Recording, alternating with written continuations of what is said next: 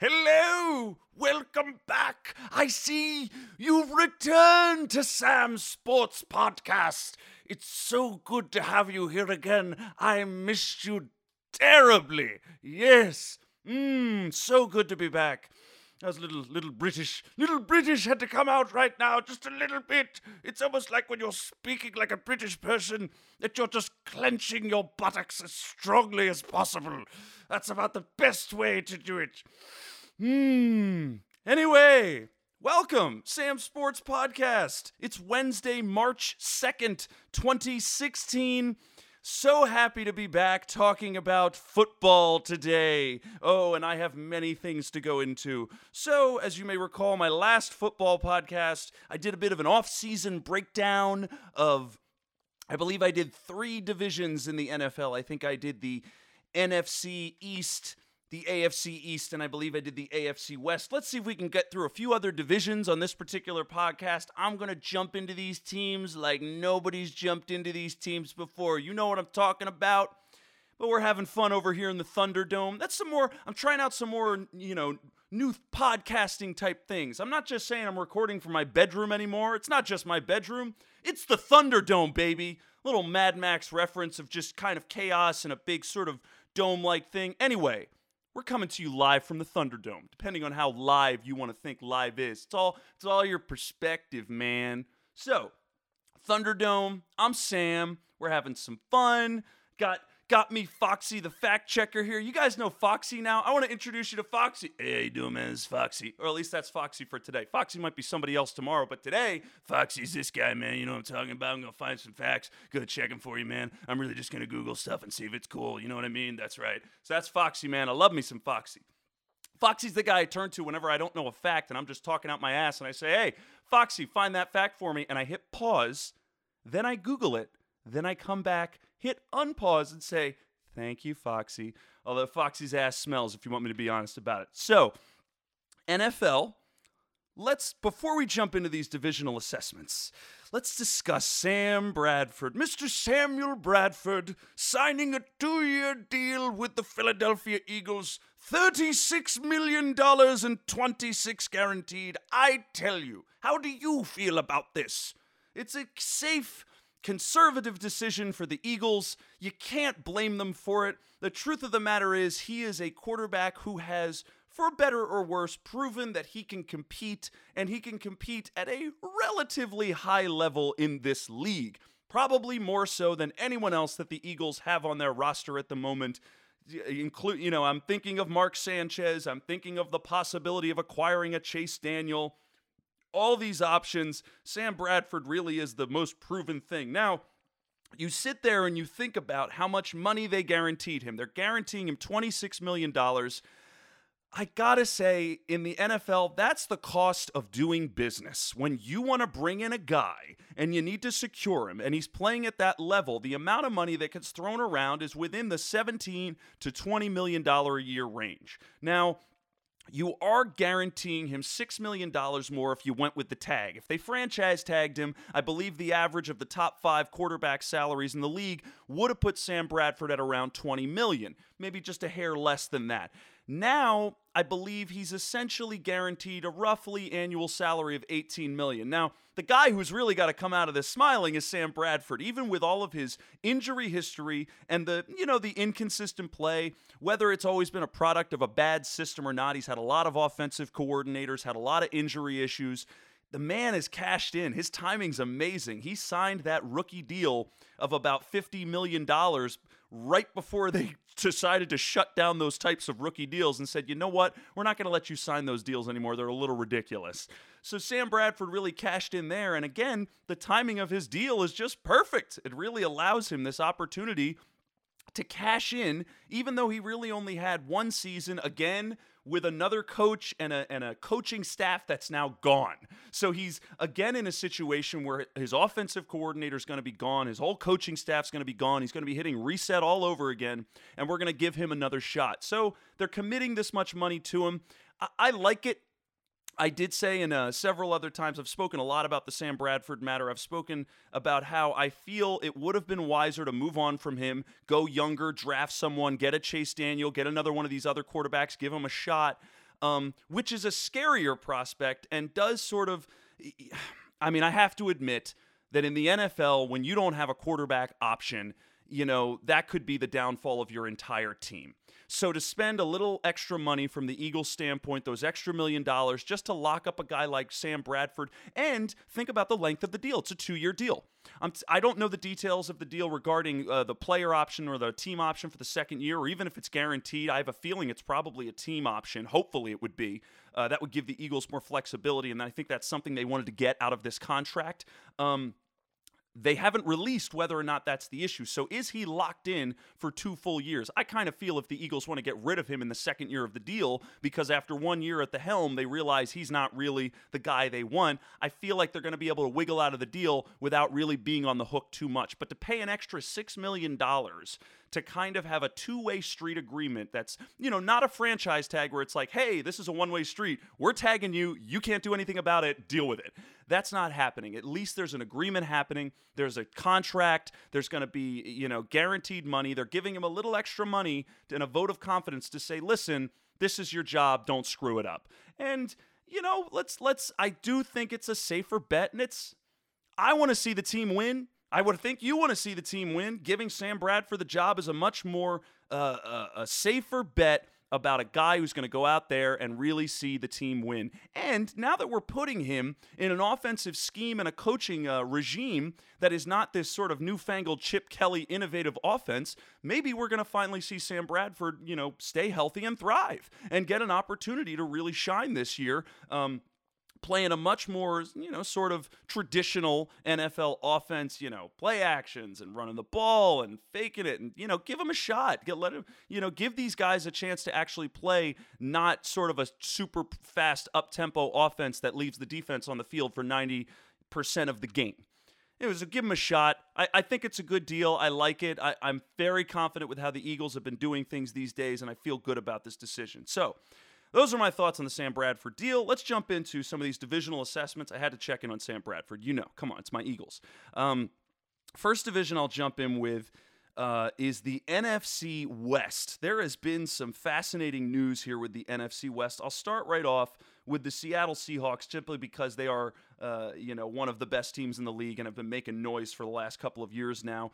Um, because they've had sort of this championship team for the last three years, slowly each guy becomes sort of very valuable in his own way and gets sort of poached from the team.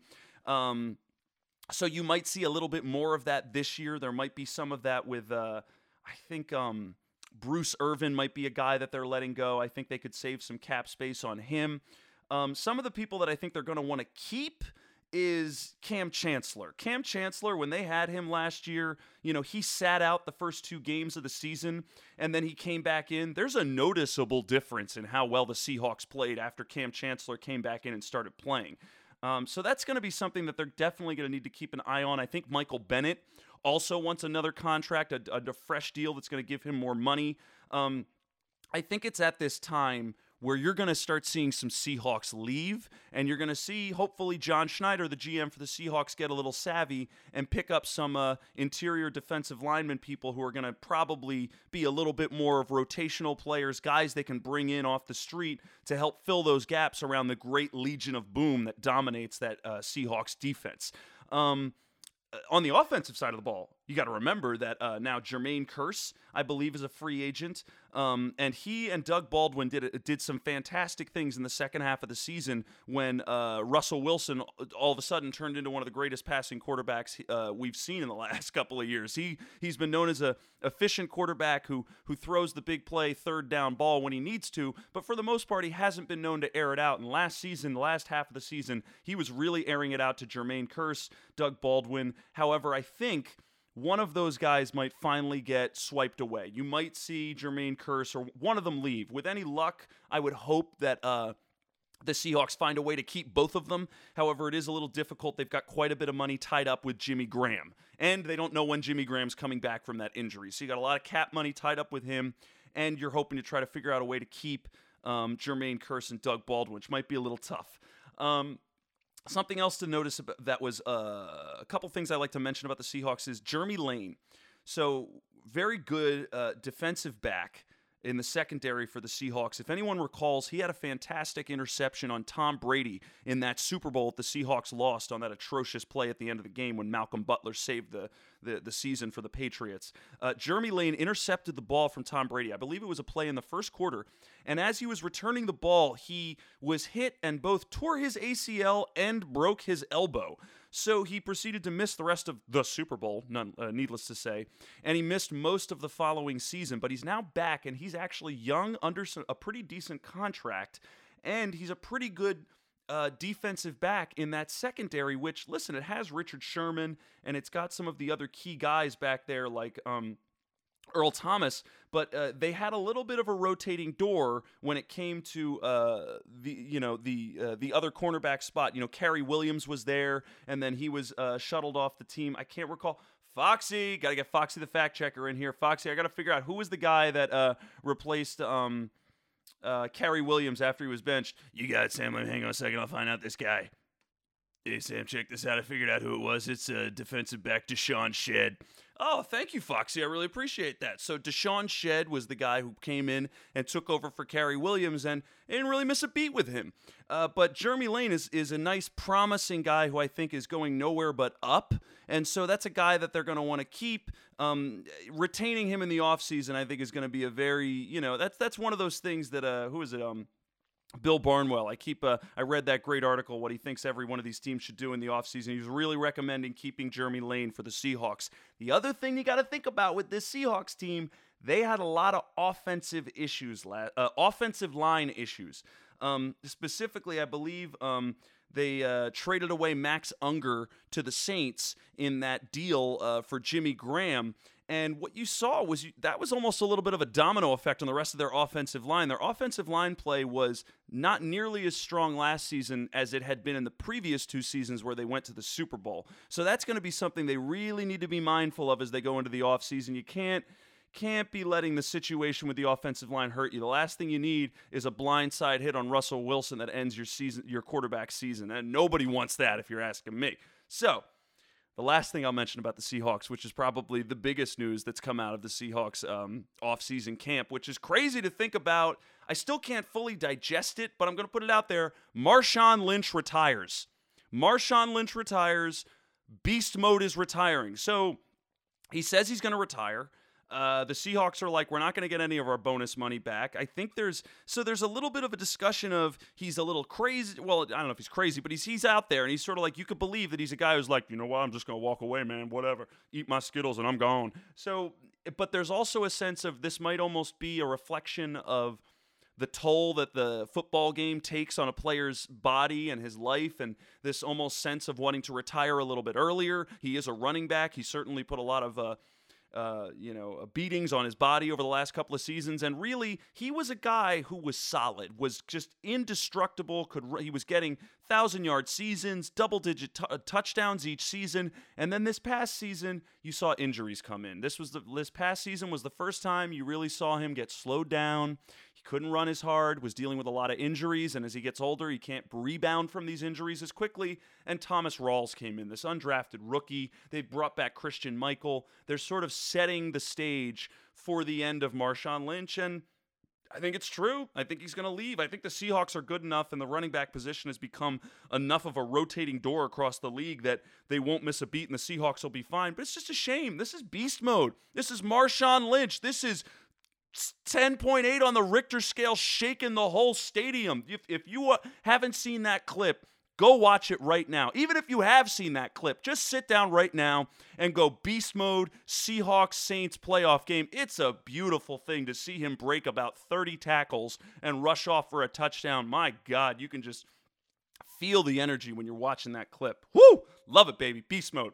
All right, enough of the Seahawks. Let's go to the other team that actually made a little bit more noise this season in the NFC West was the Arizona Cardinals. So, Arizona Cardinals had a lot of exciting things uh, to feel positive about um, this past season. Um, this offseason, I think they still have some work to do because, as great as they were, they, they got to keep it going. Um, a couple of things to mention are uh, so Tyrann Mathieu, uh, tore his ACL. They really their secondary uh, play started to dip after he went out with his season-ending injury, but they're probably going to want to keep him. I believe he's got a deal. What's his deal coming up? Um, I think they've got a they've got him hooked up. Damn it, Foxy! All right, let me just check this out. Foxy, go figure out what the heck uh, Tyrann Mathieu's deal is. You got it, Sam. I'll figure out what Tyrann Mathieu's deal is. Hang on a second. All right, so listen, check this out, Sammy boy. You got Teron Matthews. He's got one more year of his rookie deal left, so that's what's going on. Foxy out. Thank you very much, Foxy. You smell awful. So Tyrann Mathieu has one more year of his rookie deal left. So after that, he's going to be an rest- unrestricted free agent. It would make sense for the Cardinals to lock him up now, get him in at a much more, uh, you know, I don't know if it'll be a team-friendly contract, but at least you're you're creating that continuity. Teams, I- I've said this before, I'll say it again. C- football, you can't just change teams and jump in and just figure you're going to fu- figure out the playbook and thrive there. Sometimes players go to another team because they chase the money or for whatever reason, and they find out they don't thrive nearly as well there as they did on their first team because you know what? You got to be there, you got to know the people, got to know the personnel, you got to get used to everything there. So, Cardinals doing a good thing. I think they should lock him up. Um, they've got a little wiggle room on it, but it is something that if they want to be forward thinking and they want to keep their secondary uh, stable, then that's something they're going to need to think about going into the offseason. Um, pass rushing. Uh, they found some good pass rushing with Dwight Freeney, and in years past, they've also used John Abraham. The truth is that they've really found a way to get these sort of older pass rushing guys who might be quote unquote over the hill or a little too old, and they've been able to find a way to make them productive. However, it doesn't really go on forever. Each year, they kind of need to go find another guy, and this year is not any different. They're going to continue to need to find some pass rushers and edge rushers to get at the quarterback uh, and keep that defense as tenacious as it was this past season. Um, same thing with their, you know, their defense was very good, but in a lot of senses they were just making the most out of the people they had. And so their their secondary sort of suffered at times too. They've had some problems finding guys fitting into that secondary and it's something they're going to have to look towards the future with. You know, I said this when Mathieu went out last year, uh, they really started to miss him in the later half of the season, which really started to show you the depth situation that Arizona has in the secondary. Um, Got to be mindful of that. So their defense is good, but you take a few pieces out and you realize it's a little bit of a house of cards, might not be as good as it sounds. Um, you know, Antonio Cromartie just got cut by the Jets. He was in Arizona a couple of seasons ago. You know, he could be a guy that they slot in. You know, I mean, he's he's on the downward cycle of his career, but like I said, they have a way of doing in Arizona of finding these veterans and getting them to perform above than what I think their expectation is at that point in their career. Now, to flip over on the offensive side of the ball, Carson Palmer, you know, the wide receivers, that situation's good. It's fine. Um, I don't think they really need to deal with that too much right now. They can keep it rolling. Those guys are just going to get better playing together. The offensive line, they've had some offensive line. Um, I don't want to say issues for a bit, but okay. So they had Jonathan Cooper was a very high draft pick a couple of years ago, missed his whole rookie season with a leg injury, and ever since then he's come back in. But you know he's been he's been decent, not as good as I think they'd hoped he would be. They also Arizona did spend a lot of money on Mike uh, Mike Iupati last offseason. Had some injury issues, but for the most part, he was pretty darn good on that offensive line. Um, however, the center position has been a bit of a rotating door. Um, it's not a great offensive line. It was good this year, but it can get better. And that is something Arizona, I think, is certainly going to continue looking at, should continue looking at in this offseason. And I'm going to give credit to the GM, Steve Keim, Bruce Arians. They've put together a hell of a franchise. They've really, you know, between this regime and the Ken Whisenhunt taking the team to the Super Bowl in the 2008 season, I believe it was.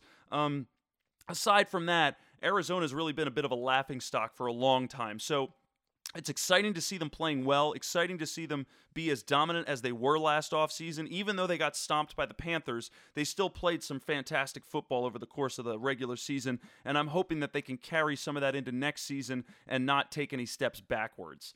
Um, that's what I feel about uh, the um, Arizona Cardinals. I like their team. I was I was rooting for them. I think they played some pretty good football this past offseason. Let's shift to the St. Louis now Los Angeles Rams. So no longer the St. Louis Rams, Los Angeles Rams. I like what they've done so far with these cuts. Those were guys, Jared cutting Jared Cook. He's been, I don't want to say a disappointment, but he has certainly not lived up to his contract ever since they brought him in as a tight end. Getting rid of him saves money. It, that was an easy move all around, and it happened.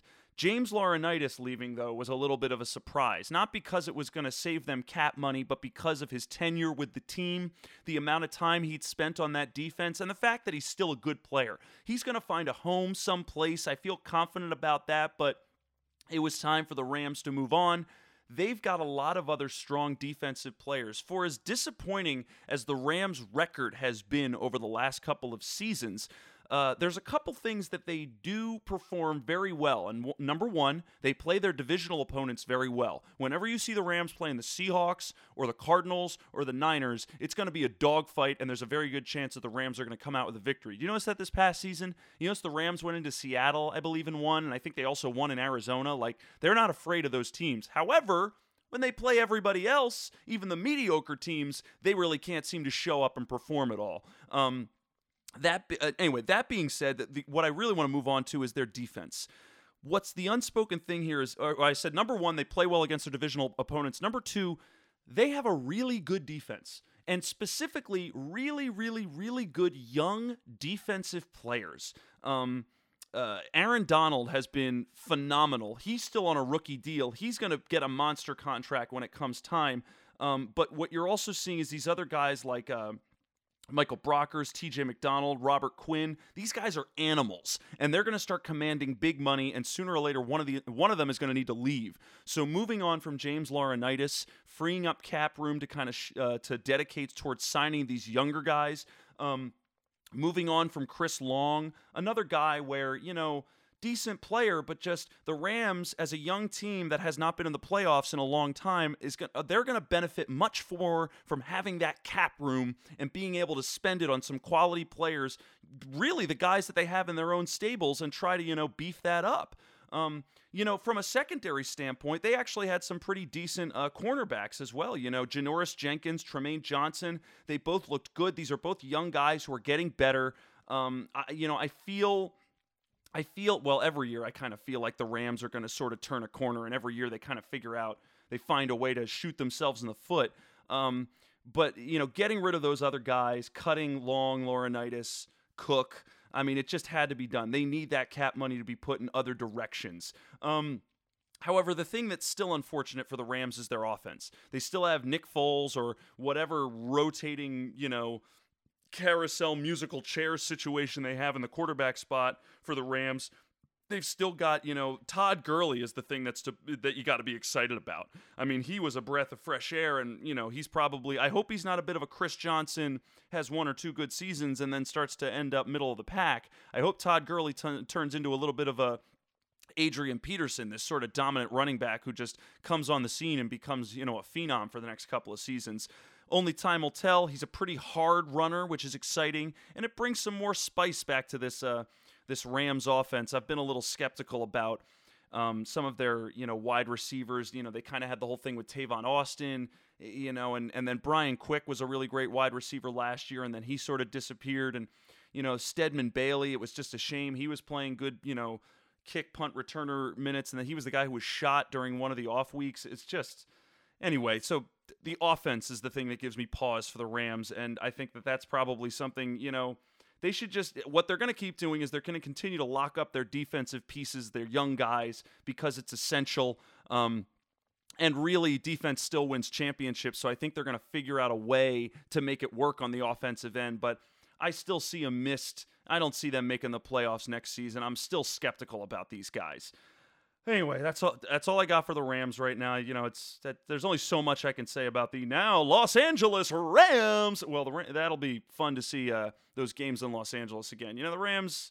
You know, it's, it's like Los Angeles. Teams come, they go. You know, the you know the Raiders went to there and went back to Oakland. The Rams were in L.A. They go to St. Louis. They go back. Eh.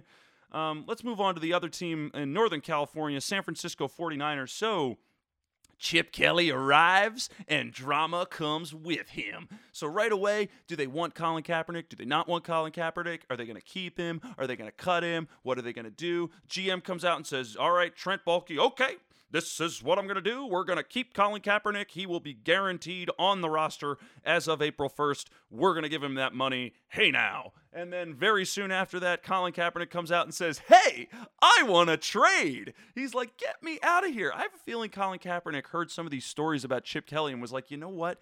Get me out of here as fast as humanly possible. The rest of the team has had so many issues. There's so much to say well, I don't even know if there is so much to say about the 49ers. Jim Harbaugh's time was sort of fast.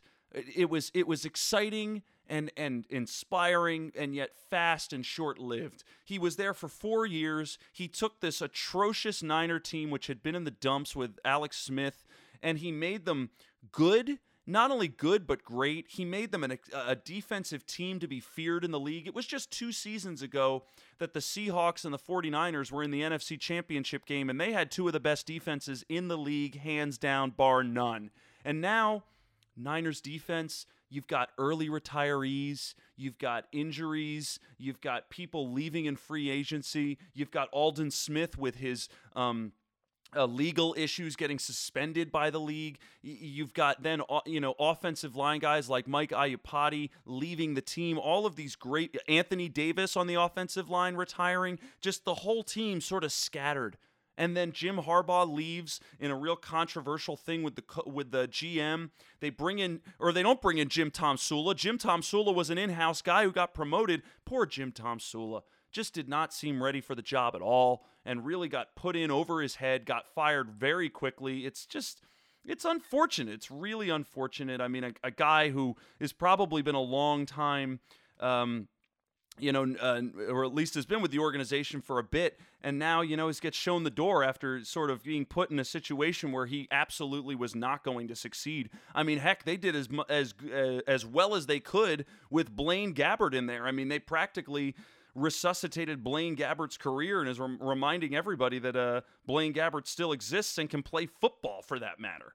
Um, but a couple of things. This this Niner team has got a lot of problems. They definitely need to shore up the offensive line. I think Joe Staley's inevitably going to be gone from there. All those other pieces left. I mean, there are some rumblings that Anthony Davis, not the NBA player, but the right tackle for the Niners who retired last offseason, there's some rumblings he might come out of retirement and actually show up and uh, try to get back on the Niners. That'll be a good that'd be a good news for Alex uh, for Colin Kaepernick if that actually happens. Um, good news for Chip Kelly too. I, I don't feel very good about um, Chip Kelly coming to this team. I feel bad for the Niners at this point. I think it's going to be a little dysfunctional. I think Chip Kelly's going to learn from some of his mistakes. But uh, after seeing a coach like Jim Harbaugh butt heads with Trent Baalke and the organization, I mean, how long do we really think those personalities are all going to fit together in San Francisco? I am extremely skeptical. I see another under 500 losing record for the Niners. No offense to those Niners fans out there. I ain't got no beef with you guys. I'm just not feeling the Niners this come next season. They got a lot of work to do, and it ain't looking too good. Those are my thoughts on the San Francisco 49ers. Bop, bop, bop, bop, bop. Yeah. Anyway, all right. So let's um let's move on to another division. Oakley Dokley. I was going to go to um, another division. I think I was actually thinking about the NFC North, wanted to talk about the Packers and the Bears and stuff, but I think I am going to hold off on that division for just a moment because I'm going to do the NFC South division next because Breaking news Atlanta Falcons cut Roddy White, the longtime wide receiver for the Falcons. That's right, hot off the presses, the Atlanta Falcons cut Roddy White.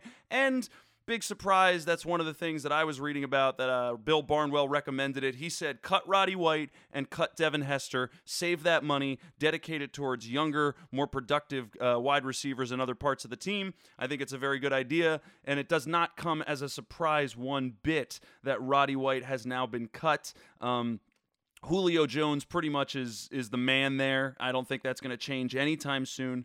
Um, but there's definitely going to be some guys moving on from this Atlanta team now that Dan Quinn is there. I think Dan Quinn, new head coach of the Atlanta Falcons uh, last year, uh, was his first season. He started off very, very hot and then ended the season very, very poorly. Um, However, going into his second season, you will see him, I think, continue to reshape the roster in his image. He comes from the Seattle Seahawks, former defensive coordinator for the Seahawks, so he is someone who is going to be focusing a little bit more on defense, a little bit more on some hard hitting guys. A um, couple of things to be mindful of Desmond Trufant. This is a guy you want to keep around. He was playing excellent uh, last season, and even the last couple of seasons. He's a guy that almost hit that fits very much into that hard hitting defensive talent that Dan Quinn likes. Um, someone who you want to make sure doesn't go anywhere. Uh, uh, something else to be mindful of on this team that's uh, really a, a, cause for concern is their offensive line. They've had a lot of problems on the offensive line with the Atlanta Falcons. Um, they've been drafting guys, uh, most notably, Sam Baker was a guy who played very well on their offensive line until he got injured. Then, and they proceeded to still give him good, big money. He then got injured again and inevitably never lived up to the big money they gave him and washed out. And, and at the very least, didn't play offensive line as well as he could have after his injuries. Uh, they drafted Jake Matthews, which was a nice pickup, but still. Jake, the truth is, Jake Matthews is really only one offensive lineman, and they've been rotating through other guys. And when you have um, Matt Ryan back there and no one's protecting him, there's only so much he can do when he doesn't have any time to throw the ball. So, offensive line is definitely a bit of a hole in this team that they have to be mindful of. Um, you know, that's definitely not going to be uh, something that's going to just fix itself overnight. Um, uh, really, I like what Dan Quinn's building here at Atlanta. Atlanta was a team that I think was just a few plays from the Super Bowl only three years ago, but the last couple of seasons, they've really, really fallen off the map. They had those two painful years at the end with Coach Mike Smith before he was fired. Um, you know, when Tony Gonzalez was still there. Poor Tony Gonzalez. I mean, great career for Tony Gonzalez, but that last season in Atlanta was pretty rough.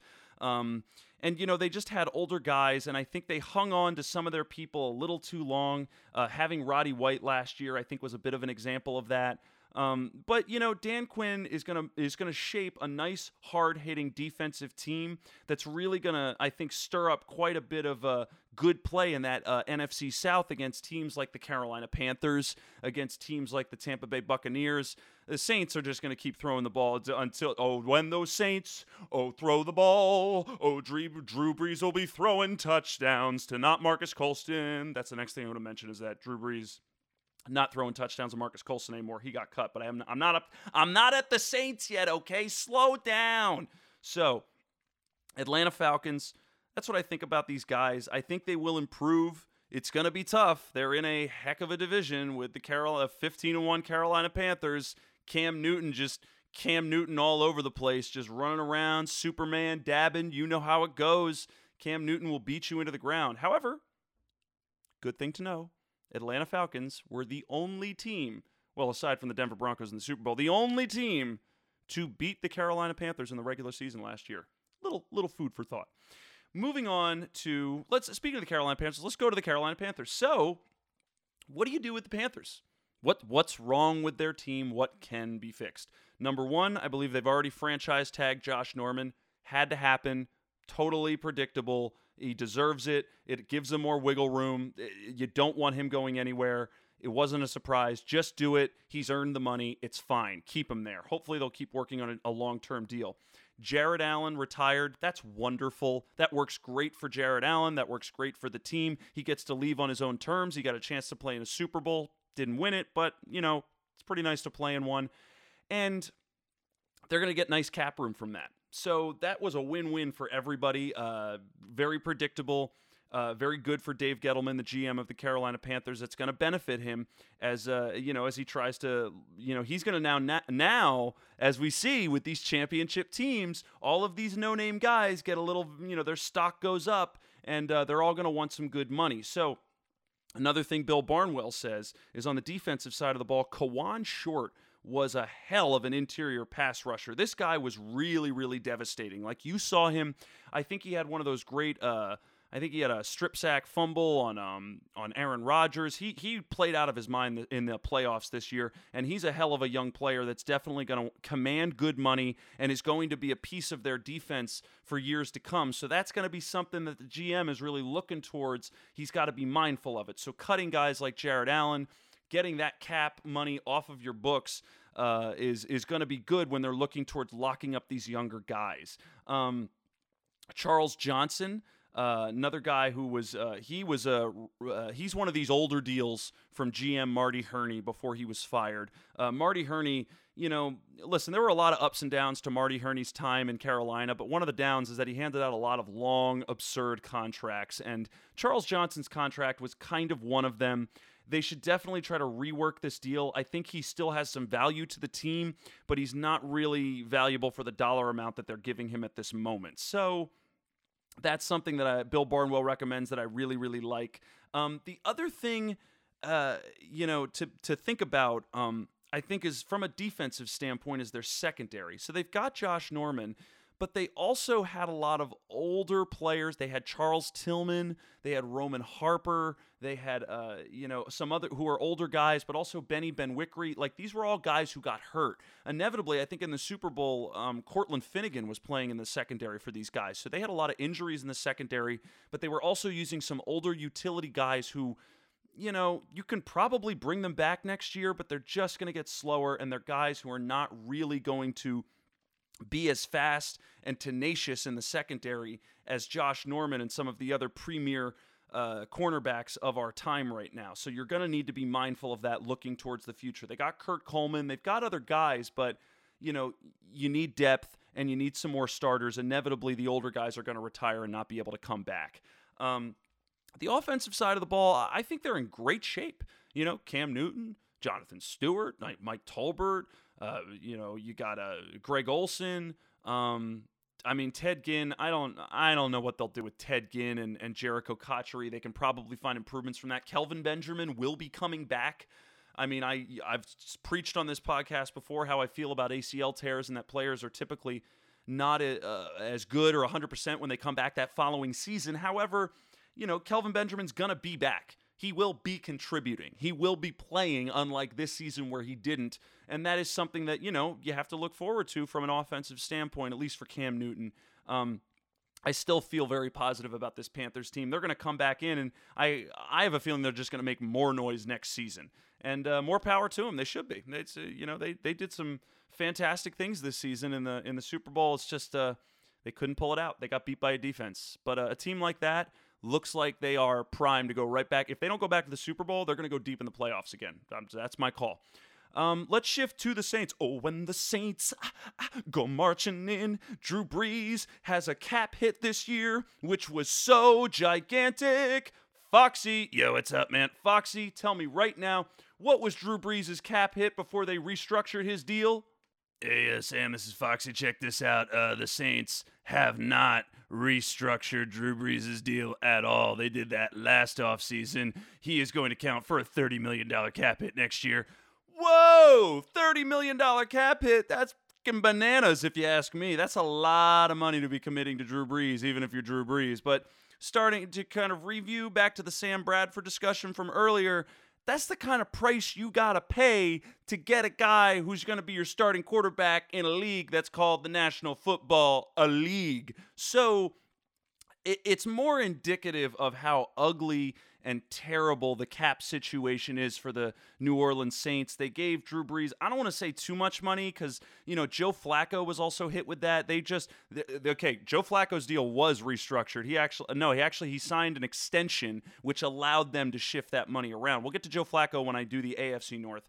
Um, that's for, I, I, don't know if I'm going to do that this podcast, but specifically, um, uh, uh, the Saints Drew Brees got a big deal after he won the Super Bowl. Joe Flacco got a big deal after they won the Super Bowl. And the reality is, these deals they try to work it so that the the it's backloaded with money. And in in a quarterback situation, unlike other positions in the NFL, you can't cut them and get rid of them nearly as easily as some of the other positions. I mean, you can. You just end up carrying a lot of dead money on your cap, more so with quarterbacks than with other positions. So it becomes considerably more costly if you're in a situation where you need to cut a quarterback and carry that dead money.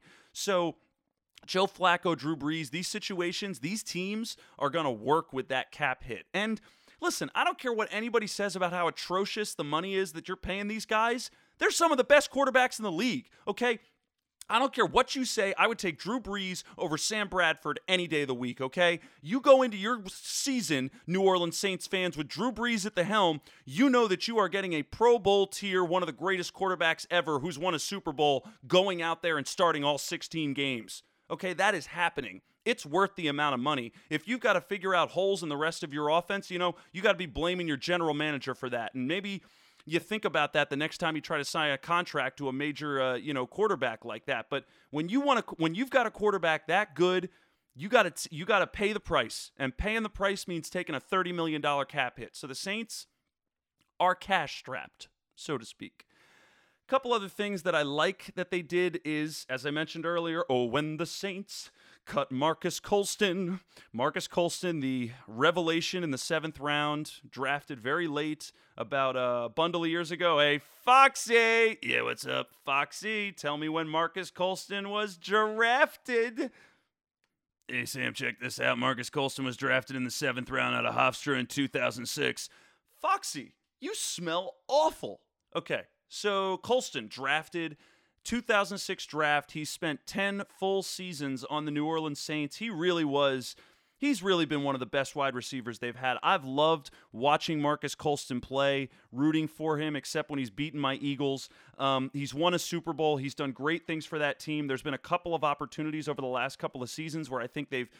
Uh, you know, tried to cut him, or, or, or not tried to cut him, but cutting him would have made sense, but they stuck with him because he's a career saint and he's a good guy. Uh, but inevitably, you know, they've got younger wide receivers who are taking over Colston's job. Colston has too big of a cap hit, and they're moving on from him it's not a particular surprise. They will figure it out. Drew Brees knows how to get the ball to his receivers. Um, they also cut Jahri Evans, pretty good offensive lineman who also won the Super Bowl with the Saints. But again, cap casualty. They are in such cap hell in New Orleans that they need to move on from these great guys like Colston and Jahri Evans. But it was going to happen sooner or later. That's the bottom line.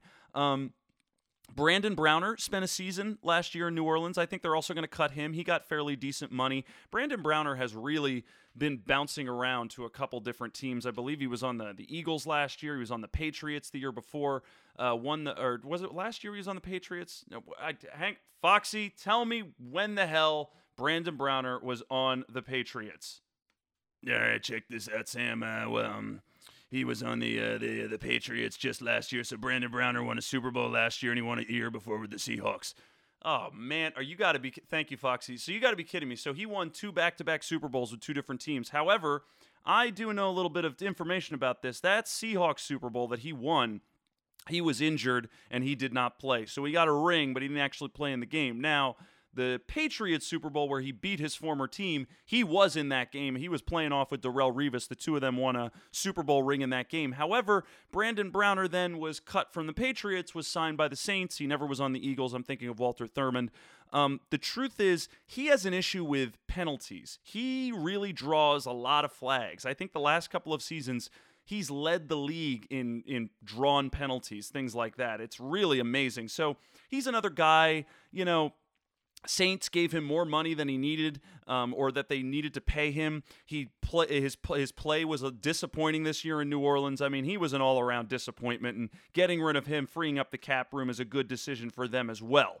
Um, the the last couple of things I want to mention about the Saints is they've got a really good offensive lineman. I was mentioning the offensive line earlier with Jahri Evans, uh, Terron Armstead, young guy. He was a, a, seen a little bit as a project. Um, coming out of college. Uh, he's really been a bit of a you know, bit of a revelation. I've used, I keep using the word revelation. He's been uh, some good, good offensive lineman for the Saints. Uh, surprising, I would say, and is someone that I think the Saints should really be thinking hard about trying to secure, lock up, keep him in house. You don't want him going anywhere, um, and especially with some of these better offensive line guys leaving because of salary cap issues, it's good to focus on some of these younger guys who are playing pretty well.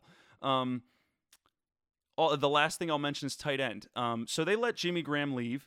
Um, and they pretty much uh, gave Ben Watson the job. And Ben Watson was great. Uh, I think there was a sense that he was a little bit over the hill, but in, in Drew Brees' passing offense, you know, he makes his tight ends look good. And Ben Watson did just fine last year. So I think keeping Ben Watson, um, signing him to decent money, doesn't have to be amazing money. Um, He's a little older, but in the tight end position, big guy like that, I think he's got a few more years in him. Y- you really need to be sensitive to that, and um, uh, I I like it. So I, I like that situation. Um, and uh, you know, anyway, I'm I'm rambling here. Uh, enough about the Saints. I don't think we, we need to really dwell on them too much longer. The last team I'll go into with uh, the Buccaneers, um, uh, Tampa Bay Buccaneers. They okay, so there there were some good things that came out of last season, and there were some bad things that came out of last season. So the bad things were the players that they gave money to who didn't really pan out, like uh, Alterraun Verner, Bruce Carter. These are guys you just get rid of them, get them out of there.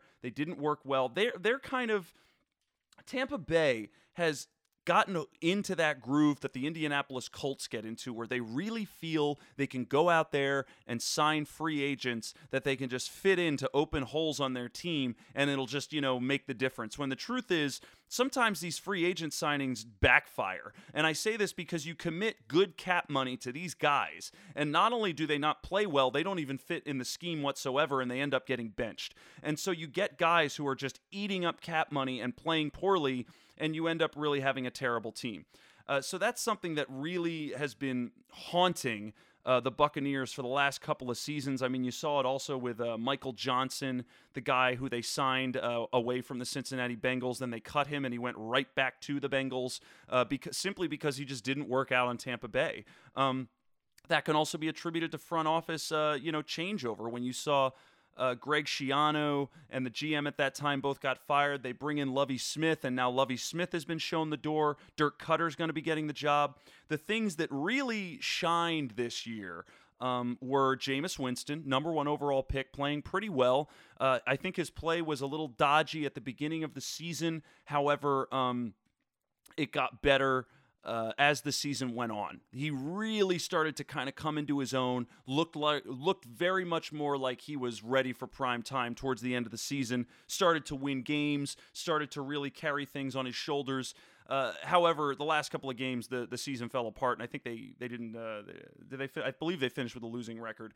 Um, but the other thing that came out of that offense is Doug Martin. Doug Martin is back. He's finally back. The the muscle hamster, as they used to call him a couple of seasons ago. Doug Martin finally, you know, he had this amazing rookie year and then he fell off, then he had injury issues, and everybody really thought he was a one-hit wonder.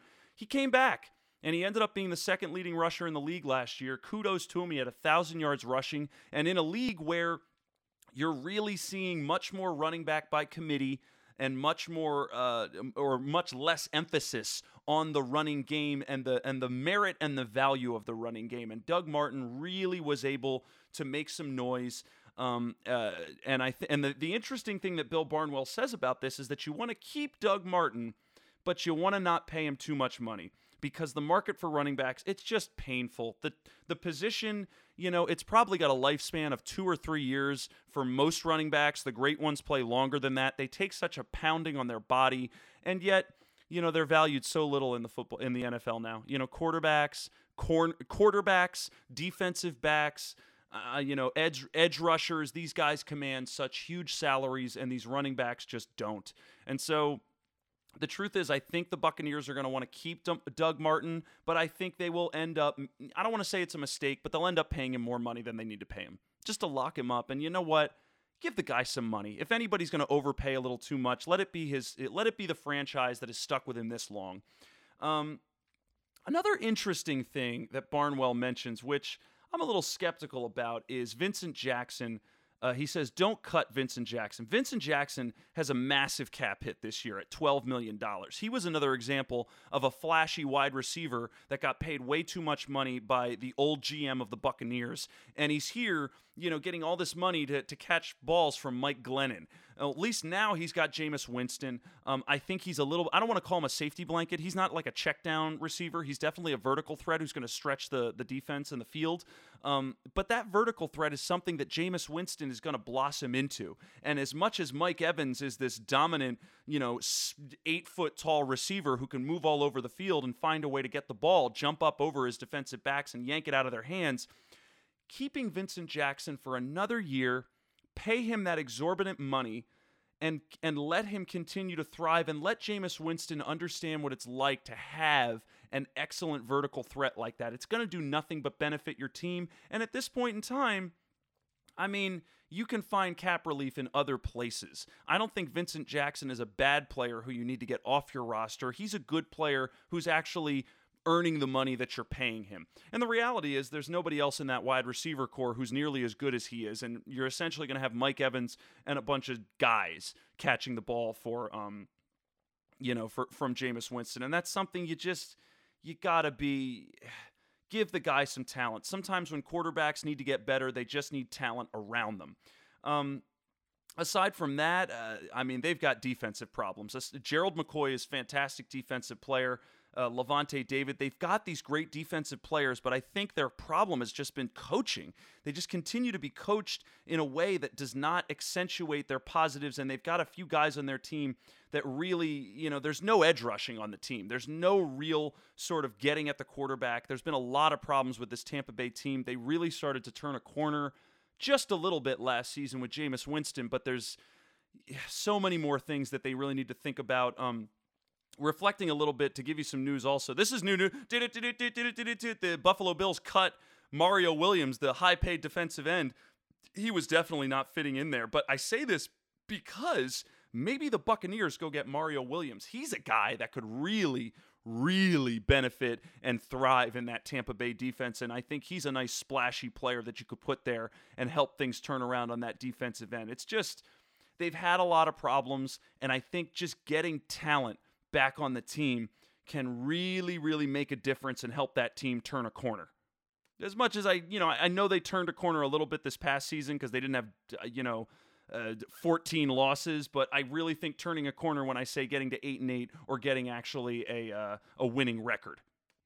Boy, oh boy, that was a lot. We riffed. We did a couple of divisions.